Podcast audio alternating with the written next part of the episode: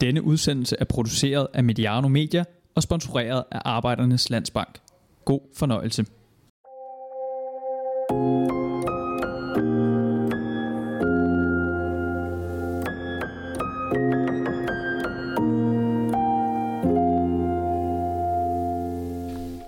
En Mediano Special med fokus på DBU's topcentre. En af de mest øh, markante ændringer i den danske talentudvikling i flere år. Der er lige nu 29 topcenter fordelt ud over landet, hvor 10-12-årige børn prøver noget helt nyt. Projektet kører i tre år. Det bliver evalueret løbende, og så kan det måske blive til en Måske en helt lille revolution. Det skal vi snakke meget om i den næste times tid. Mediano U, hvor vi kigger på talentudvikling, er præsenteret i samarbejde med Arbejdernes Landsbank. Mit navn er Peter Brygman. Jeg var højre bakke i Nubi hjemme i Nørre Sundby. Det er Nørre Utrup og Borget Idrætsforening, øh, for jer, der aldrig oplevede den rigtige gule far. I dag hedder klubben bare Nubi. De spillede lørdag mod Nordens Paris i serie 2, så jeg lige, da jeg skulle lave lidt besøg og Nubi, fylder 80 år i år. Jeg kommer aldrig over midterlinjen, scorede aldrig et mål som ungdomsspiller, som I aldrig nogensinde. Jeg har ikke prøvet at score et mål, før jeg fyldte 18, måske en enkelt gang under opvarmningen. Så jeg er vært. Eksperten er i stedet DBU's talentchef Flemming Bav og øh, DBU's projektchef Claus Frank. Øh, Flemming, hvis vi lige starter med dig, hvordan var dit talent? Det var heller ikke særlig stort. Øhm, jeg tror nok, man kan sige, at jeg blev vejet og fundet for tung. øhm, nej, jeg spillede, øh, spillede meget fodbold, øh, og som man jo gjorde for, øh, for 30-35 år siden, så, øh, så var det jo ud over det, der foregik i klubberne, de der to, måske tre gange om ugen, så var det på, øh, på idrætspladsen hver evig eneste dag, så snart man fik fri fra skole, og så var man det indtil man skulle hjem og have aftensmad. Og sådan var det jo på, på, på det tidspunkt. Øh, men talentet var ikke, øh, var ikke særlig stort, øh, men, men så, så var der andre ting, der, der fangede, og, og det at være, jeg var træner for det første hold øh, allerede da jeg er 15, og der var jeg træner for et, et lille hold, som jeg var spiller på, som var U12-spiller, så det var meget, meget tidligt, at jeg fik øh, den interesse. Og du har været coach på nogle af akademiholdene for mange år tilbage i Hvidovre FC København, øh, som også må ja. vidne om en, af den her unge trænerkarriere. Du har været scout i FC Nordsjælland, du har arbejdet for øh, Brøndby i øh, Thomas Frank-tiden, og du har været scout for Chelsea øh, på den iberiske halvø, øh, hvor du har kigget det område godt efter. Så er du instruktør på uddannelserne til UEFA's Pro-licens, de normale A- og B-licenser, og du er med til at ansætte landstræner og alt muligt andet spændende herude i DBU. Er det sådan nogenlunde dækkende? Ja, det, det tror jeg. Claus, lad os lige prøve at høre om, øh, først om dit talent. Du må, du, du må gå overgå Flemming og mig. Nej, mit, mit talent var heller ikke så stort på fodboldbanen. Øh, I hvert fald ikke noget, jeg udfoldede. Men øh, mit talent var måske allerede, da jeg lå i barnevognen til en landskamp mellem Danmark og Sverige, følge mine forældre lige pludselig begyndte at vælte rundt i barnevognen, da Danmark scorede til 1-0 til fodbold, og åbenbart sidde i mig, fra jeg, var, fra jeg var helt lille, og det er ikke fra mine forældre, kan jeg godt afsløre. Hvad er din øh, sådan fodboldmæssige baggrund for det professionelle, din uddannelse osv.? Jamen, øh, den professionelle del er, at jeg både har læst idræt, jeg har læst skolelærer. Så på den del, så har jeg arbejdet med fodbold et år senere end Flemming. Jeg var 16, da jeg startede. Til gengæld var det med at starte med ældre end Flemmings, så der slår jeg ham vel lidt. Og så har jeg simpelthen blandet mig i alt muligt undervejs. Du har, når man kigger på din uh, profil og sådan noget, så har du været en, uh, en rumperiode i Lyngby, hvor du har arbejdet med, uh, med akademi der. Altså, der. Hvad lavede du der? Jeg havde ansvaret uh, i moderklubben fra 5 til 12, og så arbejdede jeg tæt sammen med, med 13 til 18, 19 og har været under, da jeg startede i Lyngby, var der både Kasper Juhlmann, jeg har været sammen med Thomas Frank, øh, Kenneth Weber, som er i FCK nu, øh, ja, en hel masse, Johan Lange, virkelig spændende mennesker hmm. som jeg fik en masse input fra os. Og så er der en, øh, en del, der er en, for, en slags forløber for det her. Du har arbejdet på Bornholm øh, med, et, altså med et projekt, som, øh, som har nogle ligheder, uden at vi har forklaret helt, hvad topcenterne er endnu. Øh, prøv lige at fortælle lidt om det. Jamen det er et projekt, hvor øh, Bornholm er jo så lille i antal spillere, og der er mange klubber i forhold til antallet af spillere. Så vi har prøvet at lave noget, hvor at der var træning for alle dem, der har lyst, i noget, vi kalder fællestræning, som ikke er et klubtilbud, men er et tilbud for klubberne, med klubberne, hvor man træner spillerne og samtidig uddanner trænerne. Så i virkeligheden en træneruddannelse i praksis, hvor vi træner spillerne samtidig. Lad os prøve at komme ombord i det her med topcenterne. Der er en masse basis, der skal på plads. Jeg talte op i indledningen om den største ændring, øh, måske siden holdning og handlinger, det her, øh, der var grundlaget for den såkaldte røde tråd, hvor man begyndte at spille færre på hvert hold med andre regler osv. Hvor stor, Flemming, hvor stor en ændring er det her med topcentrene, som du ser det i sådan det lidt større lys? Jamen, det er en stor, øh, det, det er en stor ændring øh, på mange parametre, og så er der en, en del parametre, hvor folk tror, det er en stor ændring, og så er det faktisk ikke. Øh, fordi mange af tingene øh, er foregået alligevel på, øh, på forskellige områder, på forskellige niveauer, og så er det blevet forsøgt at sætte i lidt fastere rammer og, øh, og få det lidt ud i lyset, øh, som har været en af grundstenene i, i, i topcentret. Men altså, topcentrene øh, startede ud som en, en arbejdsgruppe tilbage i 2014, altså faktisk før jeg overhovedet blev ansat i DBU. Og øh, ordet top, mange tror, at, at grunden til, at det hedder topcenter, det er fordi, det er topspillere og toptalent og alt muligt, men det kommer så egentlig taget af talentoptimeringsprojekt. Det er faktisk der ordet, det stammer fra. Det er derfor, det skrives med versaler, når man skriver top. Det er nemlig rigtigt. Øhm, og derfor jeg husker folk på hele tiden, at de skal skrive det med versaler. Mm. øhm, og den her arbejdsgruppe, den, øh, den havde et ønske øh, om at lave et, øh, et, øh, et, et kvalitetsløft øh, i aldersgruppen øh, U10 til U12, og det var egentlig taget det grundlæggende i det. Og så fik jeg øh, opgaven øh, overdraget, da jeg startede i DBU i, i, 2015, og der gik vi sådan rigtig i gang i forhold til beskrivelsen, og det var også der, vi fik øh, Claus Frank øh, tilknyttet, så vi kunne begynde øh, beskrivelsen og sætte rammerne for det her projekt, som jo er et treårigt projekt, og efter de tre år skal vurderes, øh, det, det skal evalueres øh, for det første, øh, det, det kan vi snakke mere om øh, senere, men, men om projektet egentlig taget skal fortsætte, eller om vi siger, at det har ikke noget af det, det skulle, og, og dermed øh, lukkes ned. Så det er et treårigt projekt, som, som vi er gået i gang med. Og lige for at varedeklarere, der kommer ikke nogen del af e, e, evaluering af den her udsendelse i forhold til, hver jeres fornemmelser hidtil? Eller? Øhm, nej, men altså, der er, jo en, der, der er jo lavet en del evaluering af, øh, af vores projektanalysegruppe, og, øh, og den er lagt ud på, på hjemmesider og er offentligt tilgængelig. Og så kommer der en, øh, en endelig evaluering, og den har vi lavet, øh, lagt eksternt. Vi har øh, bedt SDU, øh, Syddansk Universitet, om at lave den her evaluering. Vi har valgt at gøre den ekstern øh, og give dem fuldstændig frie hænder. Der er ikke noget med, at de skal, de skal bevise eller afbevise noget som helst. Øh, de har fået at vide, at vi skal have have en uvildig ekstern evaluering på, på topcenterprojektet, der gør, at der er noget for politikerne at forholde sig til i forhold til, om projektet skal fortsætte eller ej. Og det, det har vi valgt at gøre, fordi Ellers øh, vil det lynhurtigt være et spørgsmål om, at nogen vil have brug for at, at bevise noget for at kunne få et projekt til at fortsætte, mm. hvis det er det, man gerne vil, eller få et projekt til at stoppe, hvis det er det, man gerne vil. Men i og med, at det er SDU, vi har sat til det, så, øh, så, har vi, øh, øh, så har vi gjort det på en måde, så det bliver så uvildigt, som det overhovedet kan lade sig gøre. Og hvornår forventer man den præsenteret? Den skal ligge øh, færdig næste sommer.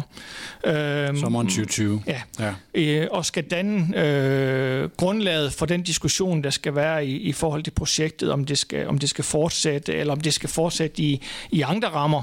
Det skal også gerne være sådan, at, øh, at, at evalueringen fra SDU's side skal komme med nogle, en række øh, anbefalinger og henvisninger og nogle ting, man måske kunne gøre anderledes, øh, som kan gøre, at vi kan, vi kan udvikle projektet. Fordi det er hele tiden været sådan med Topcenter-projektet, at det første år er et prøveår, øh, hvor vi har øh, prøvet nogle ting an, vi har, øh, øh, vi har justeret på det, og, øh, og så har vi to år, hvor vi sådan ligesom kan bygge videre på det. Og så ligger der jo et, et, et, øh, et projekt efter de tre år, hvor man siger, nu har vi gjort vores erfaringer, og så kan vi begynde at snakke om, jamen, skal det så gå videre, eller skal det ikke gå videre? Så et perspektiv kunne være, at man siger, at det her kan man bygge videre på, eventuelt med justeringer, at det bliver mere end fra 10 til 12 år, at det bliver skaleret ud? Jamen, øh, det er sådan set muligt. Øhm, der, der er jo sådan, at, at licenssystemet i Danmark og den egentlige talentudvikling i Danmark starter fra u 13 op. Alt, hvad der ligger før u 13, er ikke talentudvikling. Det er, øh, det er spillerudvikling. Det er den måde, det er defineret på i Danmark. Øh, U10 til U12, øhm, øh, topcentret, er, øh, er så lavet som et, et, et forsøg på at gå ind på nogle, øh, øh, nogle områder, hvor man har ment, at, at, at, at der, der skulle danne, øh, altså der skulle være, der er brug for en, en, en udvikling af, af, af det område. Om det kan gå længere ned i alderstrin, det vil jeg lade være, være usagt, fordi det er sådan set ikke det, der er så vigtigt i forhold til det her. Det er mere øh, vigtigt at sige, har vi mulighed for på den her måde at, at udvikle både de spillere, der selvfølgelig deltager i topcenterprojektet, men allervigtigst de miljøer, der ligger ude omkring øh, i, i hele fodbold Danmark. Når man sætter sådan noget her i søen, så er det ofte fordi, der er et øh, jeg kan kalde det et problem, man skal løse, eller noget, man gerne vil gøre noget ved. Claus, hvad var sådan den initielle grund til, at man vil gå ind i det her? Hvad er det for et problem, man vil løse? Handler det om, at øh, vi skal have de børnene til at blive længst muligt i, eller ikke længst muligt, men længere i eget miljø, og samtidig kunne arbejde målrettet med nogle ting? Ja, det var den ene af delene. Øh, helt grundlæggende handler det om, at vi skal prøve at løfte fagligheden i det her segment, fordi i Danmark er vi vel er vi startet op fra, og det er meget, meget typisk, så går det længere og længere ned, og her er der et, et, segment, som er super, super vigtigt, fordi det er der, hvor spillerne, man kalder det den, den tekniske guldalder, læringsguldalderen.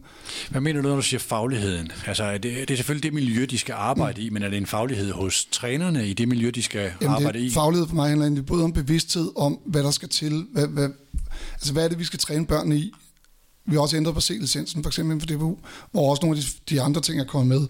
Men det er, faglighed handler både om bevidsthed om, hvad skal det træne, men det handler også om praktiske værktøjer til, hvordan man træner. Men det handler også om en bevidsthed mellem en licensklub, en lokalklub, om hvor vi er forskellige henne. Øh, det er for mig også en del af fagligheden. Men helt grundlæggende, så fagligheden det er det, der påvirker spilleren til at blive bedst mulig ud fra det potentiale, hver enkelt spiller har. Beror det på sådan en grundlæggende tanke om, øh, at jo jo, jo, jo yngre man får fat i spillerne, jo bedre bliver de i den sidste ende. Jo mere man får styrke ned i den der øh, formative alder, sådan et lidt, lidt, øh, lidt kedeligt udtryk, men det er i virkeligheden måske det, der er tale om, hvor man grundlægger og udvikler mange af de der spillemæssige kompetencer. Øh, jo bedre bliver man i den sidste ende. Når det hedder talentoptimeringsprojekt, så hører jeg også nogle ting i det. Øhm, det, er, det, det er et spørgsmål om, at, at verden er forandret meget siden øh, for bare 10 år siden. Øhm, spillerne øh, skal være klar til at spille på højest niveau tidligere, end de skulle før. Og fodboldtimerne er blevet væsentligt færre. Ikke træningstimerne, de er ikke blevet færre, end de har været for, for 10 år siden, 15 år siden, 20 år siden. Der træner man mere nu, end man har gjort øh, tidligere. Men fodboldtimerne er blevet færre, forstået på den måde, at at øh, spillet ude på, på gaderne og i gården og, og, og på fodboldbanen, altså lejen. Den, lejen og den frivillige øh, træning, øh, hvor man bare tager ned og spiller nogle stykker sammen. Altså antallet af fodboldtimer er, er, øh, er, er, er væsentligt sat ned. Og, og det er uhensigtsmæssigt i forhold til en, at øh, spillernes, øh, spillernes udvikling. Så det er et spørgsmål om at gå ind og, og i tale sætte nogle af de behov, som ikke rigtig bliver, øh, bliver tilfredsstillet øh, Øh, i, i, i fodbold Danmark, som, som det er nu. Hvad er den internationale tendens øh, i forhold til at arbejde yngre og yngre, og hvor er Danmark her? Ja. Øhm, altså hvis vi sammenligner os med for eksempel Tyskland og England, som, som er, er to steder, hvor, hvor tingene foregår rigtig meget anderledes, så starter de meget tidligere. Altså selvom akademierne i England først starter, når spillerne er øh, U14 og U15, så har de jo fodboldskoler rundt omkring i hele England. Altså hvis man er en klub i, i, øh, i, i, i London øh, i, i England, så har du fodboldskoler rundt omkring i hele London, men du har det også i hele England. Og der er spillerne helt ned til U5 og U6 6 og 7 år. Så der starter de rigtig, rigtig tidligt. Øh, tilsvarende i, i, i Tyskland, øh, hvor, øh, hvor, hvor klubberne starter med, altså det kan godt være, at det så ikke hedder øh, den, altså den klub, den Bundesliga-klub, som det nu engang handler om, men så har de nogle, øh, nogle amatørklubber, som er deres øh, fødeklubber, og som starter meget, meget tidligt, og hvor selekteringen sker meget, meget tidligt. Så der er ingen tvivl om, at, at øh, derude, der foregår det meget tidligere, end, end det gør i Danmark. Det mener jeg ikke er hensigtsmæssigt. Altså, det, er ikke, det er ikke der, vi skal hen overhovedet. Det er ikke, det, er det ikke, fordi du ønsker det? Nej, det er ikke et spørgsmål om overhovedet at få, øh, at få centraliseret spillerne tidligst muligt.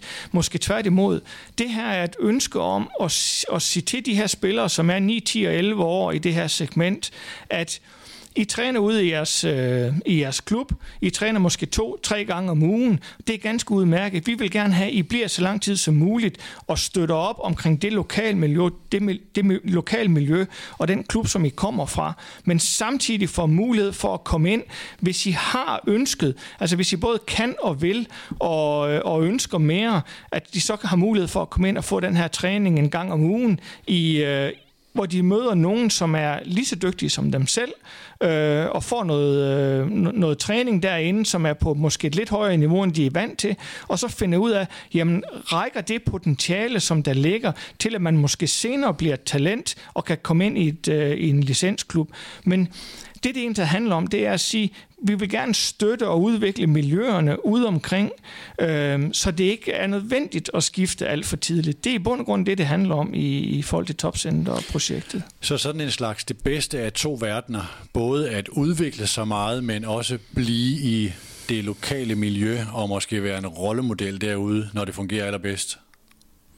Ja, øh, det, det er jo sådan, at, at når de her spillere har været ude og træne i det her øh, øh, topcentermiljø, hvor de er nogle, nogle, altså nogle stykker, der samles fra nogle forskellige klubber og får det her træning, så skulle det jo gerne være sådan, og det er jo også de tilbagemeldinger, vi får, at når de så kommer hjem, så kan de se det på den derude, at, at de for det første er motiveret og glæder sig til det og vil gerne lære fra sig og, øh, og har lært nogle ting.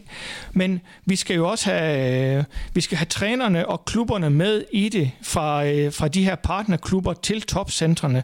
Fordi det er det, det hele det handler om, det er at få hele miljøerne udviklet. Jeg plejer altid at sige, hvis det kun er de 600 spillere, som, øh, som deltager fra, fra hver overgang i, i, i projektet, som er blevet udviklet, og vi ikke har lykkes med at udvikle miljøerne omkring det, så er vi fejlet i forhold til det her projekt. Så er projektet overhovedet ikke lykkes, fordi det handler ikke i bund og grund om de der 600 spillere.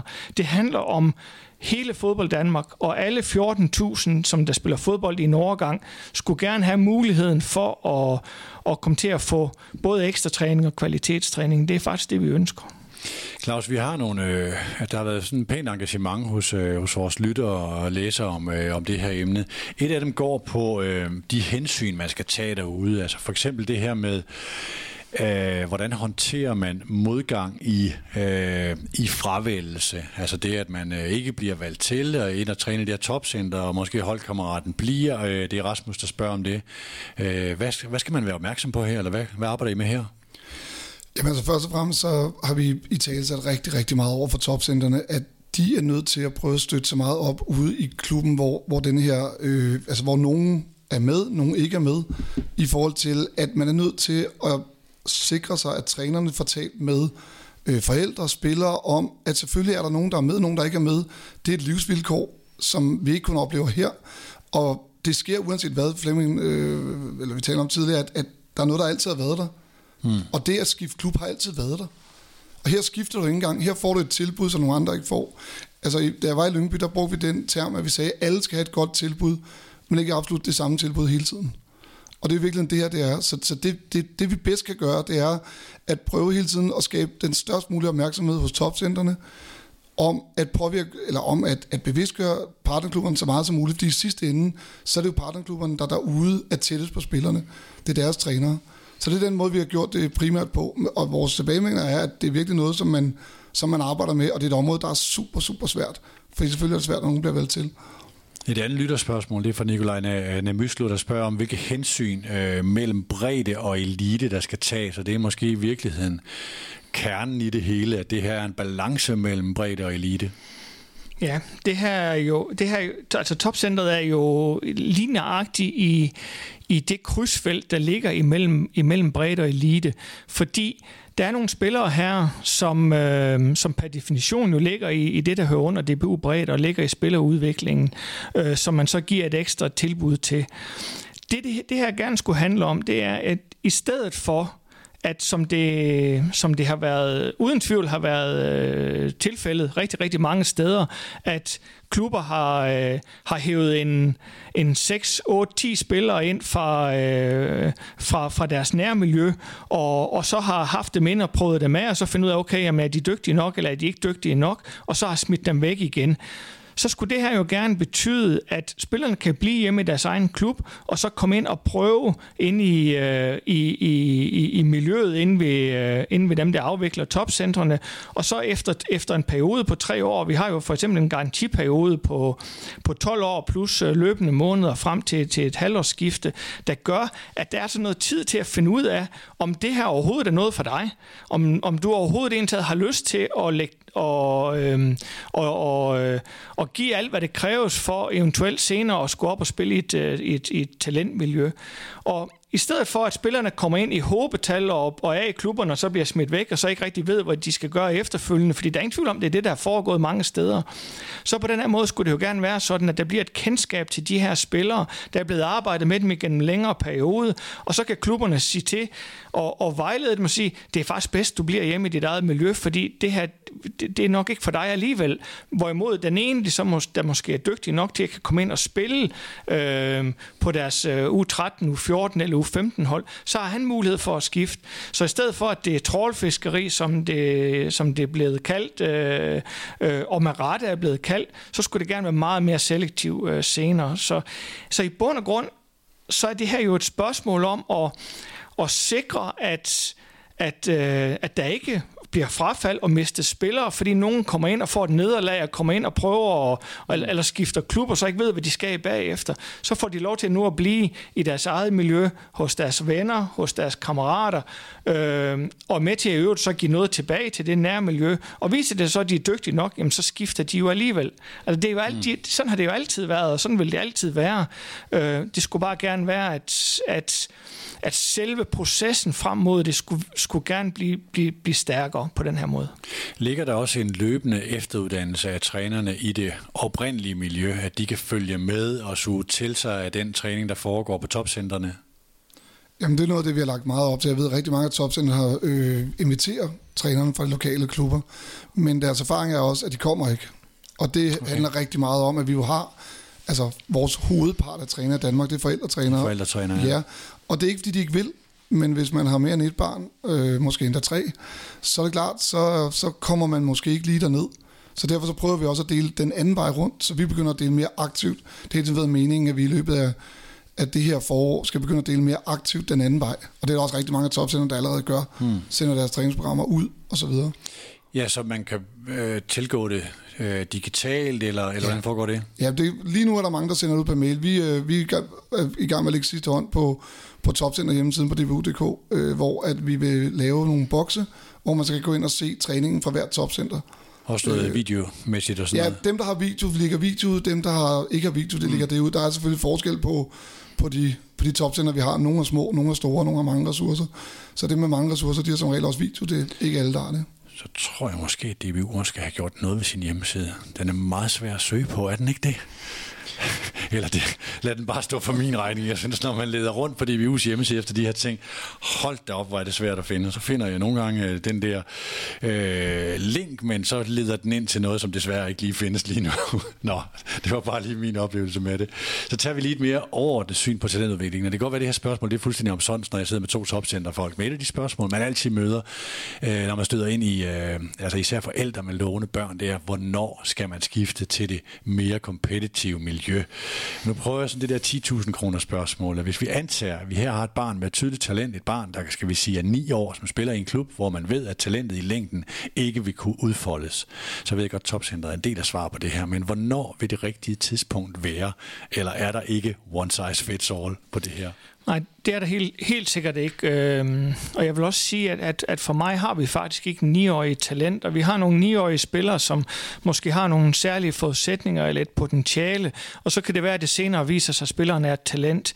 Men det vigtigste for mig der, det er, at, at forældrene skal lytte til deres, til deres barn. Altså, hvad er det, deres barn har lyst til? Er det vigtigste for barnet? Er det at være sammen med sine, øh, sine venner, som det oftest vil være? Øh, og hvordan sikrer man, at, at, at barnet kan blive et miljø, hvor det er trygt? Men så vil jeg samtidig sige, at der er heller ikke noget for mig, der er til hinder for, om, om at en spiller skifter, hvis det er sådan, at det viser sig, at øh, jamen, han kan ikke få udfordringer der, hvor han er, og han har ikke mulighed for at udvikle sig der, hvor han er, og, og lysten er til at prøve mere, så er der heller ikke noget til hinder for det. Men, men jeg vil også sige til forældre, hvis det skal være et godt råd, hellere skifte en gang for sent en gang for tidligt. Okay. Ja, interessant pointe. Øh, sådan en ting, øh, når jeg taler med øh, dem ude i eliteudviklingsmiljøerne, så taler de meget om at få fat i spillere tidligt. Fordi ellers udvikler vi ikke dygtige nok talenter. Det her kan ses som, jamen nu er der noget, der hedder topcenter for 10 til 12 år, de er godt nok unge.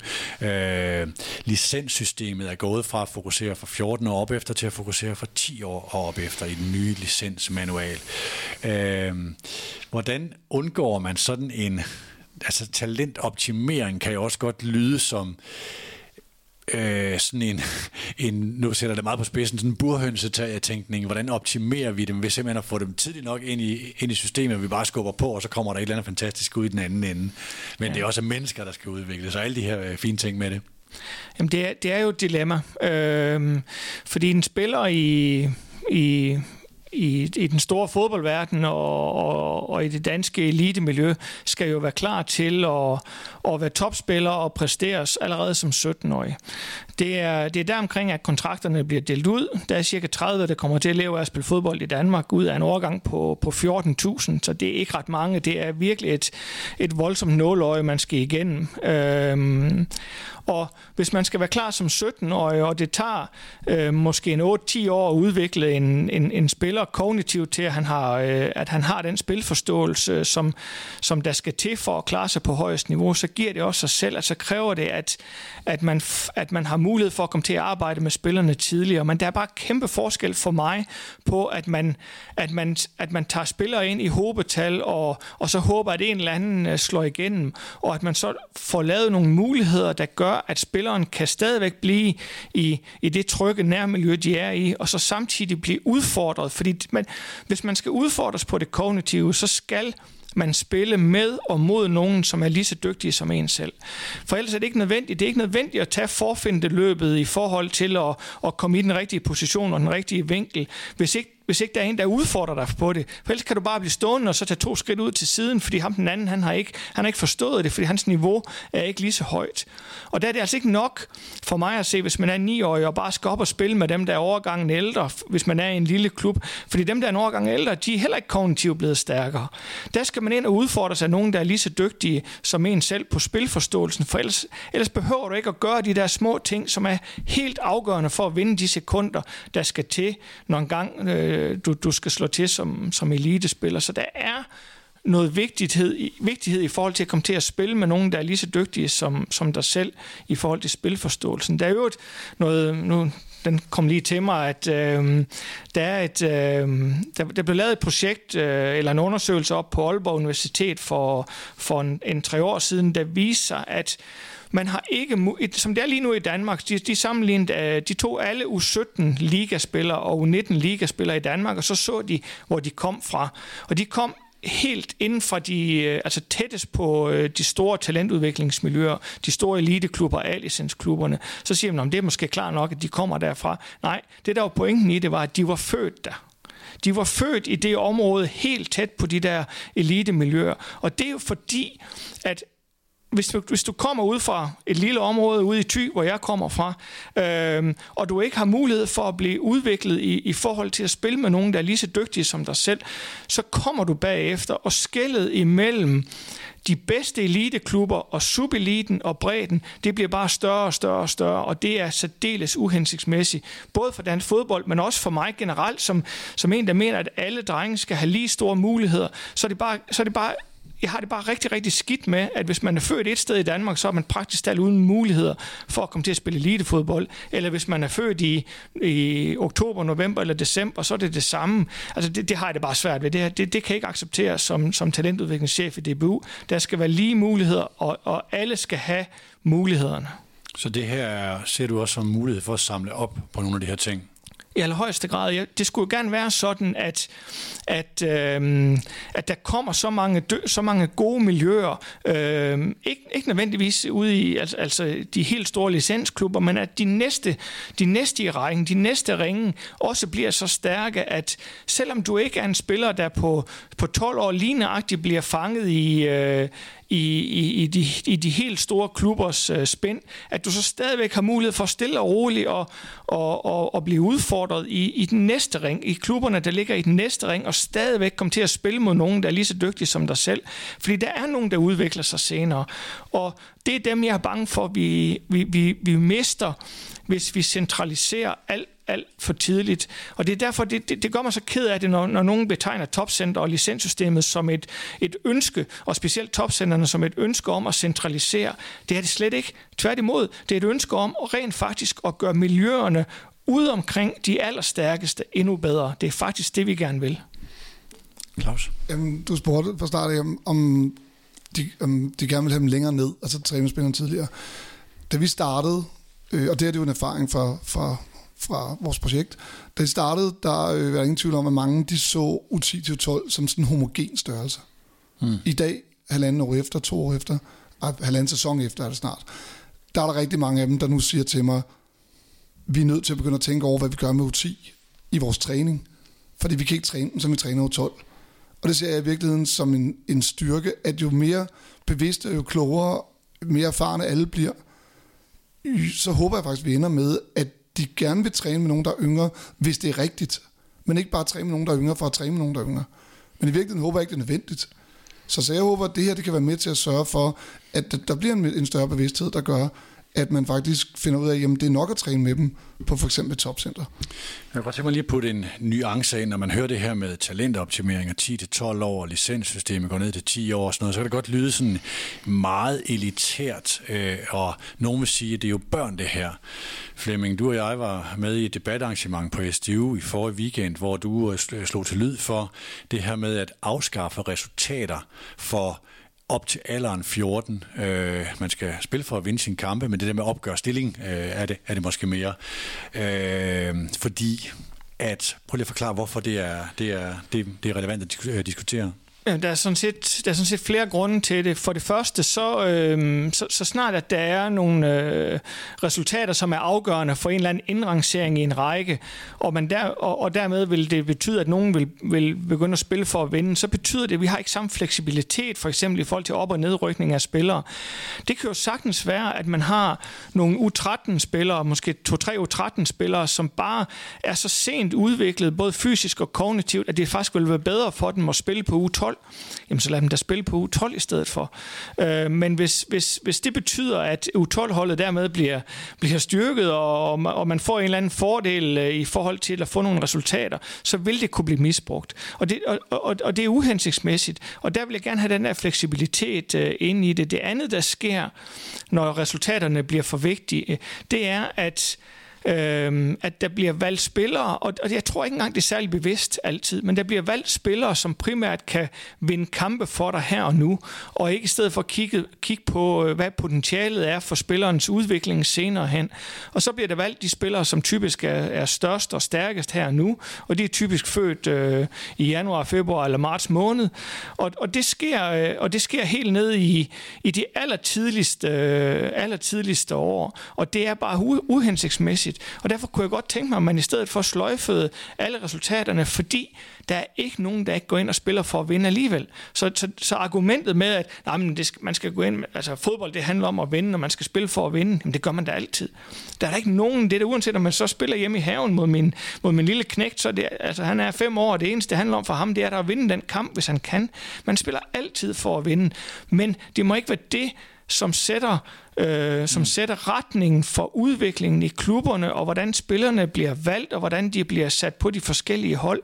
Der skal udviklingen være, være i højsædet. Så sløjf, sløjf resultaterne, og lad være med at være det, der, der, der er så afgørende for, om, om, om ting bliver kaldt en succes eller ej. Altså det, det vi jo ser også, det er, at, at, øh, at, at trænerne så de bliver, altså når, når nu resultaterne er så vigtige, og det, det ser ud til, at man ser stillingen, når man ligger nummer 1 i U13, og så er træneren, så synes han, at det er fantastisk, fordi så har han en større chance for at blive U14-træner, eller U15-træner, eller U17-træner, eller, eller hvad det nu er hans mål. Fjern, fjern resultaterne og stillingerne, og selvfølgelig spiller spillerne for at vinde alligevel. Altså det, det, det er jo en helt, det er en præmis i spillet. Nogen vil sige, at forældrene laver de her stillinger alligevel. Mm. Øhm, er nu sætter det lidt på spidsen, øh, barrieren for den sunde udvikling, er det øh, forældre? Det er det, øh, det er det rigtig mange gange. Det tror jeg ikke altid, det er. Men, og jeg tror, det er rigtigt nok. Altså, jeg, øh, jeg oplevede det jo selv. Jeg var ude til et, et øh, DGI-stævn med, med min femårige dreng, øh, og, og, og så lægger forældrene resultaterne op på, på nettet bagefter, og jeg tænker, det er fuldstændig misforstået jo, hvad det er, det handler om. Men forældrene vil sikkert lave det alligevel, men det betyder ikke, at klubberne vil det. Og det er jo klubberne, der skal sætte retningen. Det er jo klubberne, der skal sætte retningen for udviklingen. Og, og, og og der snakker jeg ikke bare, øh, der snakker ikke bare licensklubberne, der snakker jeg jo helt ned i fodbold Danmark, at hvis ikke der er de her stillinger, øh, og hvis klubberne er med på, at vi ikke skal lave dem, jamen så kan forældrene lave alt det, de vil ved siden af. Jamen skal de ikke være, nu kommer vi ind i sådan en diskussion, der ofte er med øh, øh sådan Piotr Wozniacki og flytte fra Odense til København for at dyrke sit barns talent og øh, stille høje krav, og derfor blev hun nummer et i verden. Er der en... Øh, Ja, altså, det ved godt, der er noget entydigt svar på det, men den her debat mellem, altså, øh, hvornår skal man, eller hvor længe skal man have lov at være barn, versus hvornår skal man, skal man have ambitioner på sit barns vegne? Jamen, der, altså, der er der nogen, der sikkert godt kan tåle at blive, at blive paced på den der måde, men jeg tror bare generelt ikke, det er hensigtsmæssigt. Jeg tror, en af de ting, der er styrkerne i, øh, i, i Danmark, og det er både i forhold til, øh, til fodbold, men også i forhold til, til alle mulige andre ting, altså i forhold til undervisning og, og generelt, det er, at, at vi giver plads til, at man, kan, at, at, at man udvikles gennem, gennem leg og forståelse og kreativitet, og, og det er en af styrkerne i, i, i det danske samfund, og det skal vi holde fat i, også i, i, i fodbolden. At der så altid vil være nogen, som, som kommer andre veje, det, det er da bare fint. Altså for mig er der ikke nogen problemer i, at der er nogen, der tager en vej, og nogen tager en anden vej. Generelt, så tror jeg bare, at vi, vi skal sikre, at vi i hvert fald ikke animerer til, at det er resultatfodbolden, og det er forældrene, der flytter spillerne rundt, fordi de skal spille på de bedste hold, så de har mulighed for at, at vinde den her U12A-række, eller, eller hvad det hedder. Altså, der skal vi jo sørge for, og der skal vi jo være den voksne i klassen. Altså der, der skal vi jo være den voksne her og sætte retningen for talentudviklingen i Danmark. Og der synes jeg, at, øh, at, vi, at vi med rette kunne afskaffe, øh, afskaffe resultaterne, og, og så i stedet for sætte udviklingen i højsædet. Men det er vel sådan en, altså hvis man tager, kigger på skolesystemet, og vi måler øh, på øh, læsefærdigheder, regnefærdigheder, sammenligner os med Singapore, Finland og Kanada, og hvad man gør i skolevæsenet, øh, og karakterer længere ned, og vi kan blive dygtigere og dygtigere, og det er i virkeligheden håber, man finder ud af på et eller andet tidspunkt, øh, at man, at man øver skade på nogle af de der børn i forhold til, hører jeg til her, hvordan kan jeg udvikle mig, kan jeg stadigvæk få lov at være barn? Er det, er det, er det egentlig sådan en debat også? Hvad vil DBU gerne være? Ja, fordi fordi altså det, det, vi skal huske på, når, når der bliver opstillet alle mulige forskellige øh, målsætninger og KPI og, og alt muligt, altså, det, er jo, det er jo misforstået, det, det, fordi vi skal jo ikke måle på resultatet, vi skal måle på præstationen, og det, hvilket jo også ligger i en KPI, men, men en gang imellem, så er KPI er misforstået som, som, en, som et eller andet resultatmæssig målsætning, og en KPI, hvis, det er et, hvis, hvis en KPI er sat rigtigt op, så måler den på præstationen i stedet for. Og det er det, jeg gerne vil frem til. Jeg vil gerne frem til, at vi i stedet for måler på på præstationen og på, og på udviklingen og på det, vi lægger i det, i stedet for, hvad det egentlig taget ender i, om, om, om kampen ender det ene eller det andet, og vi ender nummer et i rækken, eller vi ender nummer fem. Så, så i stedet for, lad os finde nogle, nogle måder, vi kan måle på præstationen i stedet for. Jeg hører ofte ude i elitemiljøerne det her med, at øh, vi vil gerne måle på antal spilleminutter op på øh, egenudviklede voksne spillere, og ikke på resultater og antal spillere på ungdomslandsholdene i overgangen. Og det lyder jo fuldstændig rigtigt at tapper ind i noget, nogle af de ting, du siger, Flemming. Er det også sådan, det er i virkeligheden?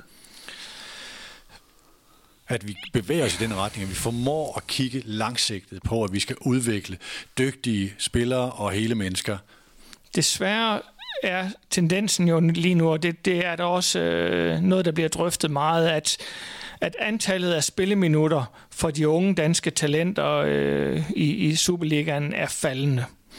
Øhm, vi havde jo, da vi, det, hvis, man, hvis man kigger på det, og der kommer flere og flere... Øh, flere og flere udlændinge til dansk fodbold, og det kommer, de optager flere og flere minutter, end det vidste vi godt. Vi havde så måske øh, håbet på, at de så tog tiden fra nogle, nogle, af, de, nogle af de ældre øh, danske spillere, men det er faktisk ikke det, der er, øh, der, der er øh, der, der er øh, resultatet lige nu, det er, at det, det går for de unge danske spillere. Så, øh, så det er, ikke, det er desværre ikke den retning, det går i. Det lyder som en, øh, som en særlig ting, vi skal have kigget på over, ja. hvilken periode er der tale om udvidelsen til 14 hold, og hvad, hvad, hvad betyder det og sådan noget, men det tror jeg ikke, vi skal Nej. dybt ind i her. Lad os lige prøve at få lidt øh, flere fakta på topcenterne. Claus, du springer ind, hvis jeg, hvis jeg rammer forkert på noget her, men der må maks være 45 minutters kørsel fra barnets bopæl til, øh, til topcenteret. Topcenterklubben garanterer, at barnet skal fortsætte i sin normale klub. 50 procent af spillerne i hver årgang skal være fra andet halvår. Det er det her med, at børn øh, født i den første del af året vil dominere på diverse landshold, fordi man har en fysisk fordel, specielt i de her yngre overgange. Barnet er sikret minimum en træningsperiode på 12 måneder i topcentret, altså når man først går ind, så er man med i minimum 12 måneder, uanset hvordan det går. Øh, I alt øh, så er der 29 topcenter i hele landet, de er fordelt. Hvorfor noget? 30. 30? Ja. Okay. Jeg sagde også 29 op i starten, ja. Det jeg godt. Okay. Der nåede jeg ikke, der nåede jeg ikke fange dig. og de er, nu skal jeg også hvad de her tal ikke er helt præcise, men de var vel i hvert fald fordelt sådan, at AGF har fem centre, øh, FC København øh, fire, her er to i samarbejde med Lyngby Boldklub, øh, OB Jørgen Hobro har tre, øh, OB2, Esbjerg 2, FC Midtjylland, øh, FC Helsingør, øh, eller Helsingør, Viborg, FC Nordsjælland, Silkeborg IF, Randers, AC Horsens, Vejle Boldklub, Sønderjyske, Nykøbing FC, HB Køge, Brøndby IF og FC Roskilde har alle en og så er Kolding kommet på. Så er Kolding kommet på. Det er den, det var ja. den, jeg så manglede. Når man sådan lige hører de her tal, så tænker man, Nå, hvorfor har AGF fået fem, og øh, Brøndby har fået en? Det er jo ikke et udtryk for, at AGF er dygtigst, og så har de fem center, og Brøndby ikke er særlig dygtige. De har kun en. Men de har ikke fået dem, de har ansøgt. Ja. Hvordan, hvordan er det foregået, den her fordeling?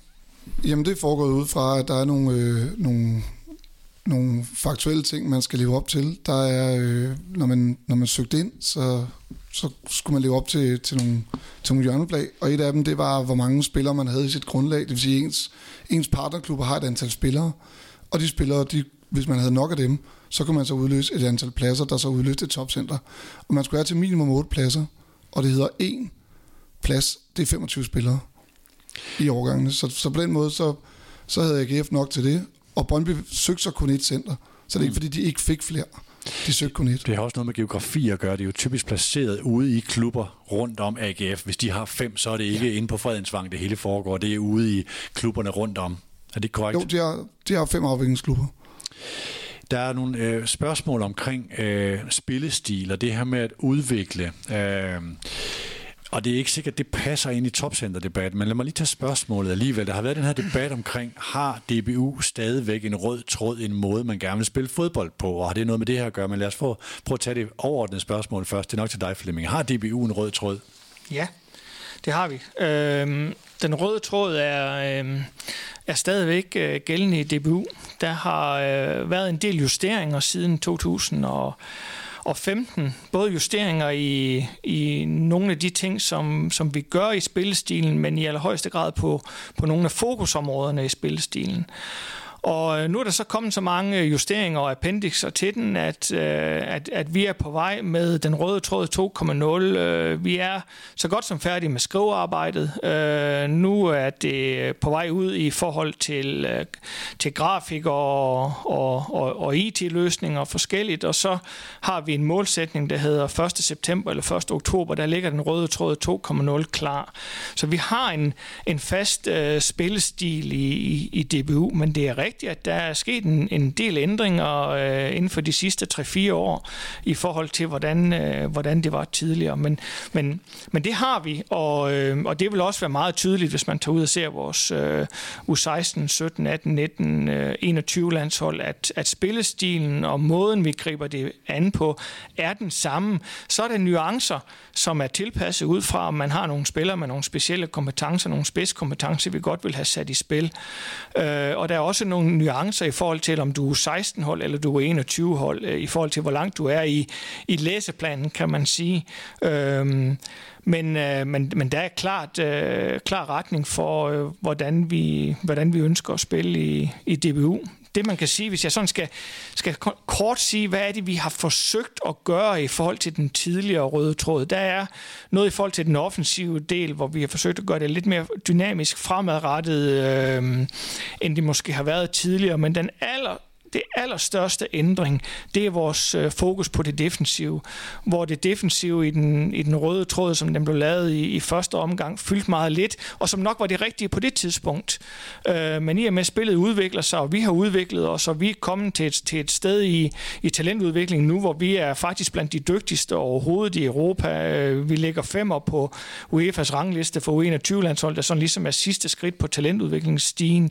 Så har vi taget et andet fokus nu i forhold til det defensive, hvor, hvor vi også forsøger at komme lidt lidt mere over i, øh, i et forsvarsspil, som, som tidligere går fra at være forsvarsspil til at være erobringsspil. Og hvis jeg skal prøve at, at forklare, hvad jeg, hvad mener jeg egentlig med det, så siger jeg, at gå lidt, lidt hurtigere og oftere fra et zonebaseret øh, forsvarsspil, der er baseret på zoneprincipper, over til noget, der er midt, lidt mere mandsorienteret, hvor vi tør at dække rum foran os, i stedet for at dække rum bag ved os.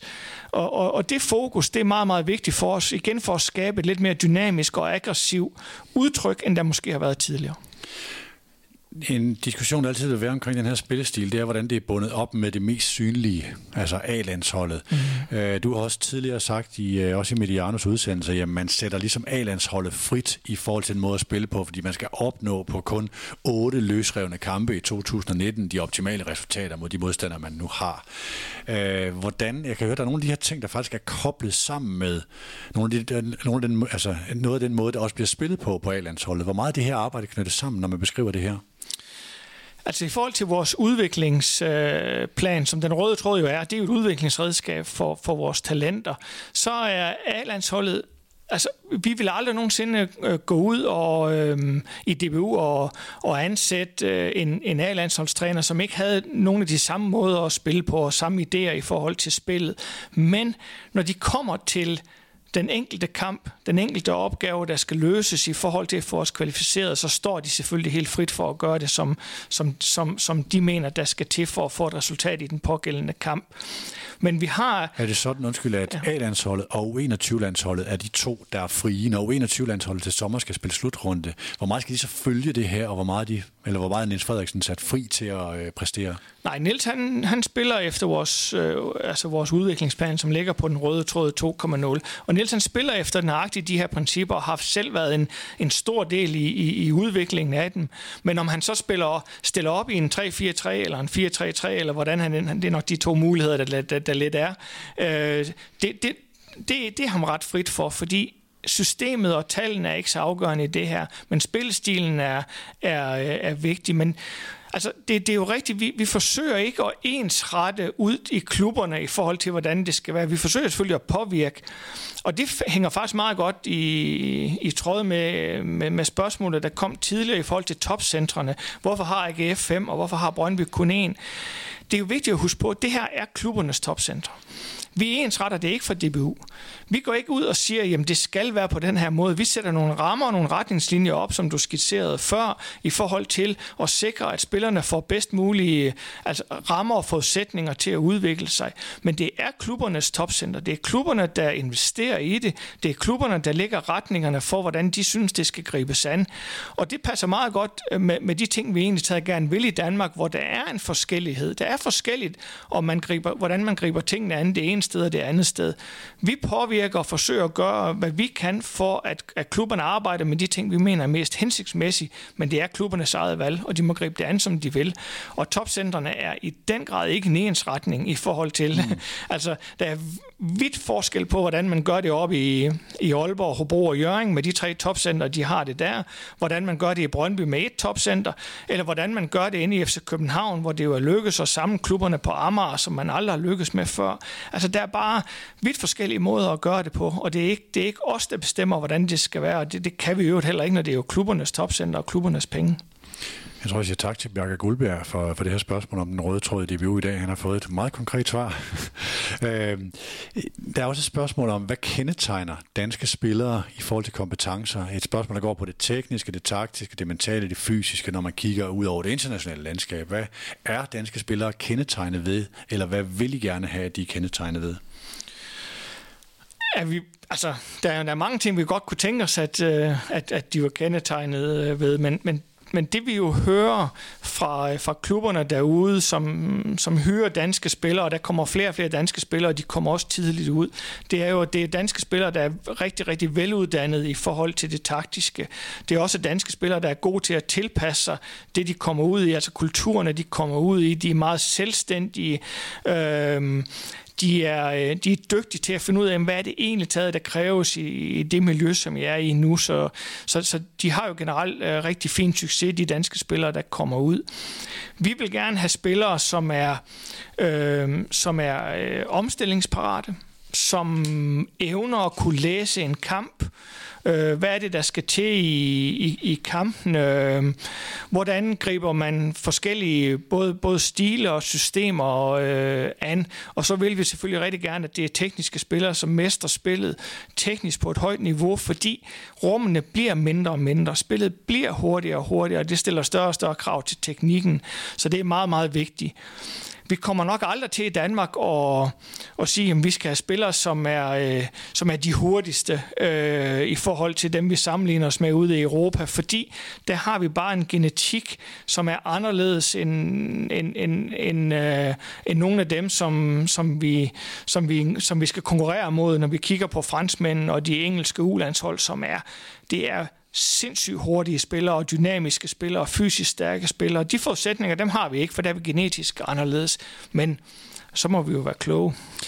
Ja, det der med spilforståelsen. Nu var der, øh, for at tage den, øh, samlet en pointe op, der har været på det her fodboldens topmøde, som vi har lavet nogle udsendelser om, hvor Daniel Mimmer, den her tyske øh, fodboldprofessor, siger, vi har nået en slags maksimum for, hvor meget vi kan gøre på den fysiske side, og øh, måske også kommet, øh, om ikke så langt som vi kan, så i hvert fald langt på den tekniske. Nu er det spilforståelsen, vi kan udvikle. Og han taler meget om udvikle det kognitive og kreativiteten ned i ung alder ved den, nogle af de måder, man, man uh, træner på. Er det noget, der også ligger i, at man prøver af det her med at sige, der er måder, vi gerne vil træne på, og der er nogle, nogle kompetencer, for eksempel det spilforståelsen, som vi gerne vil udvikle? Jamen altså, vi holder nogle fodboldfaglige samlinger, hvor at, øh, udgangspunktet har været en mod en.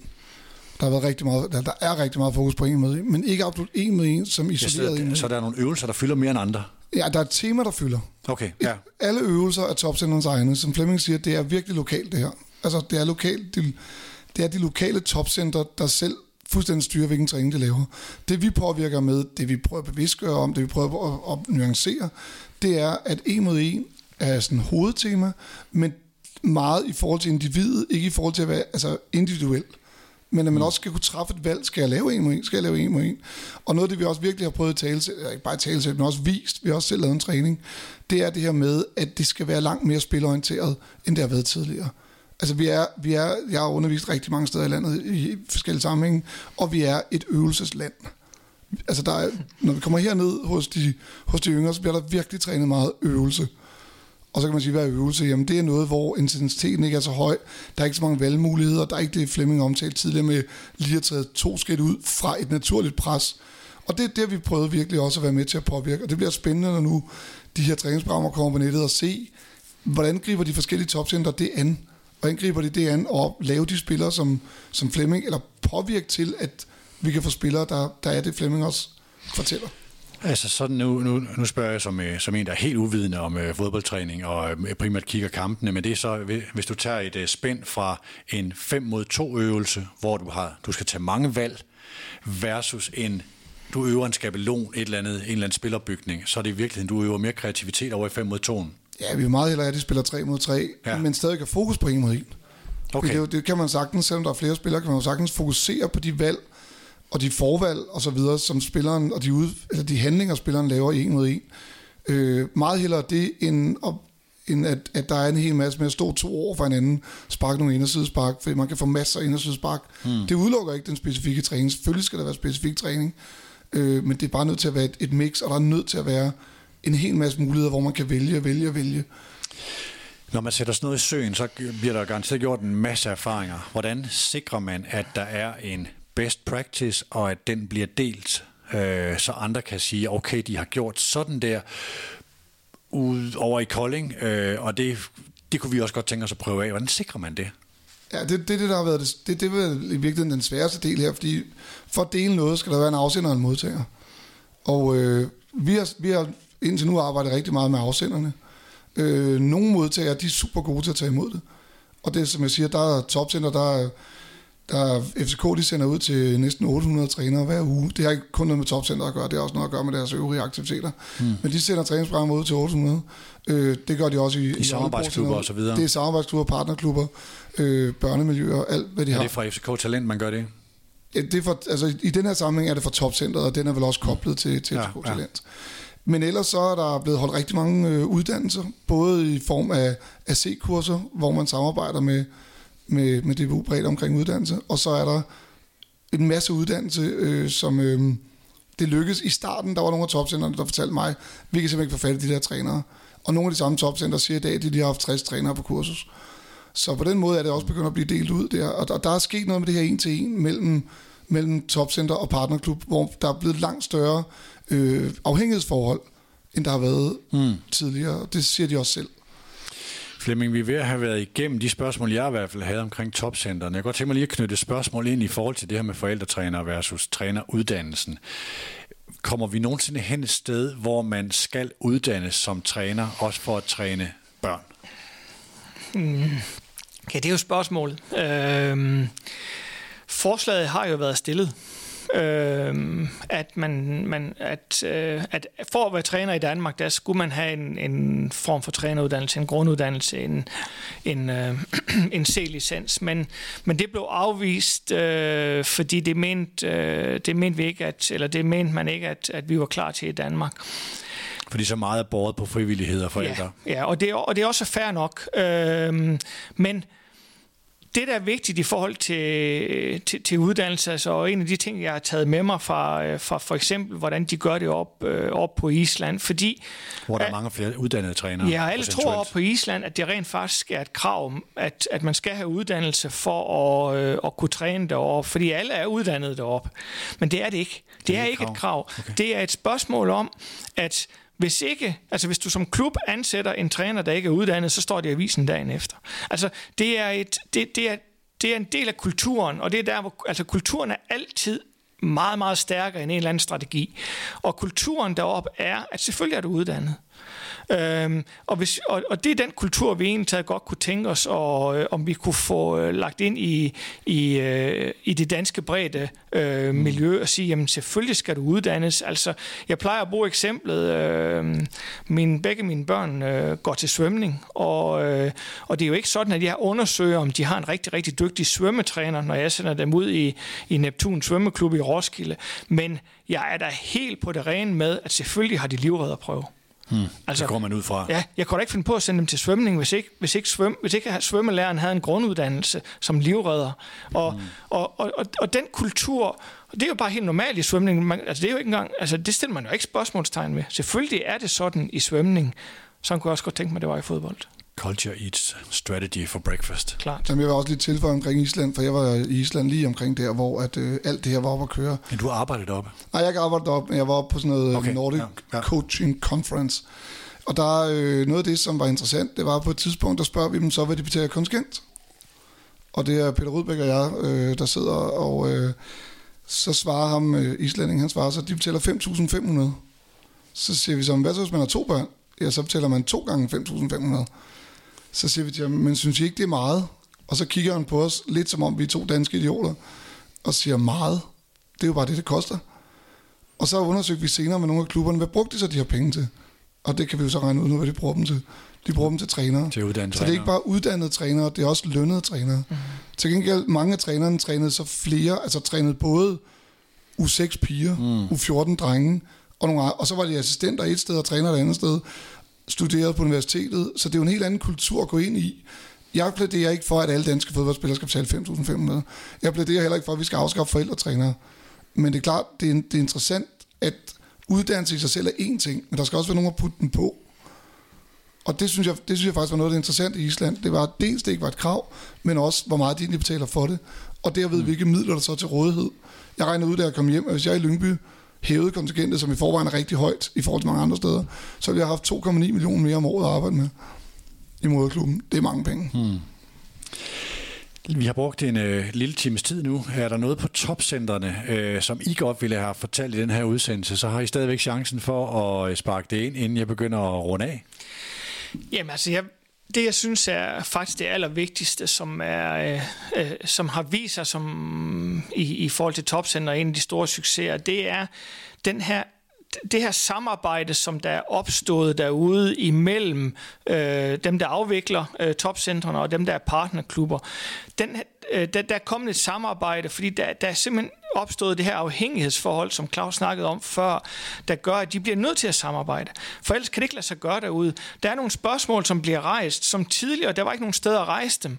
Fordi så var det bare den store stykke klub, der kommer to spillerne, og, og, eller også var det partnerklubben, der, den, den, den mindre partnerklub, der ikke kunne finde ud af at, at lave træning og, og bare vil holde på deres spillere. Så er der nu opstået et rum, fordi der er nogle rammer, der, der gør, at, at nu bliver de nødt til at drøfte de forskellige cases, som, som vil have været der alligevel. Og, og den synlighed og transparens, den er helt, helt afgørende for, mm. at, at der opstår den her, øh, den her øh, udveksling af, af viden og, og, og, og kendskab til de her alderstrin. Og det mener jeg faktisk er, er det allervigtigste og den største øh, altså, succes, som jeg, vil, som jeg i den grad vil kalde topcentrene på det her tidlige stadie, så, så, er, så er vi nået længere, end vi troede, vi, vi, vi ville have gjort på, på, på nuværende tidspunkt. I hvilket omfang er topcentrene et udtryk for, at man har kigget på noget internationalt og sagt, det der kan vi lade os inspirere af, og i hvilket omfang er det noget, man håber, at det her er noget, de andre kommer til at kigge på? Vi er ret sikre på, eller vi ved allerede, at det er noget, så mange der kigger på. Vi har haft øh, universiteter fra, fra både Australien og Holland og England, som har ønsket at komme og lave undersøgelser på det her, fordi de siger, det er for det første spændende, fordi at her er et, et, et forbund, som tør at gå ind og sige, jamen altså, vi vil, vi vil godt øh, vejlede og, øh, og, og komme med en retning for, hvordan de her øh, øh, alderstrin U9, øh, U10, U11 og U12, hvordan det skal gribes an. Og det kigger de på for udlandet. Vi er ikke, øh, vi er blevet inspireret. Vi er blevet inspireret både af, af de tyske støtspunktcentre, mm. hvordan de gør det, hvordan de griber det an dernede. Vi er blevet inspireret af den islandske model. Vi er blevet inspireret af, hvordan de gør tingene i Belgien. Men det her er en dansk model for, hvordan, hvordan det her kan gribes an. Og, øh, og, og det er vi ret øh, overbevist om, at, øh, at der er interesse for andre steder. Det er der øvrigt også fra, fra UEFA. UEFA kigger også på det og, og giver øvrigt også tilskud til øh, topcenterprojektet. Tak for gode spørgsmål fra, øh, fra vores lyttere på Twitter. Jeg tror, jeg lige skal undskylde. Øh, der er nogen, der har lagt stort engagement i at skrive noget på Facebook. Det opdagede jeg forholdsvis sent i forhold til, da jeg skrev manuskriptet, så jeg er ikke sikker på, at jeg har fået arbejdet alle de spørgsmål ind. Det var ikke fordi, at det her skulle være sådan en ukritisk gennemgang, men øh, tak for det. Det var et kig på DBU's topcenter. Vi kigger generelt på talentudvikling i enhver henseende på Mediano, og alt, hvad der handler om talent, det foregår i et samarbejde med Arbejdernes Landsbank. Månedens talent i de store ligaer er vores eget talentprojekt Sokrates, og så når vi kigger på talentudvikling i fodboldmiljøet. Og så er Albank jo også hovedsponsor for landsholdet. Tak til Flemming Berg. Tak til Claus Frank for at være med her. Tak. Tak til lytterne for de mange gode spørgsmål, og tak til dig, der har lyttet, der har lyttet med. Vi høres ved.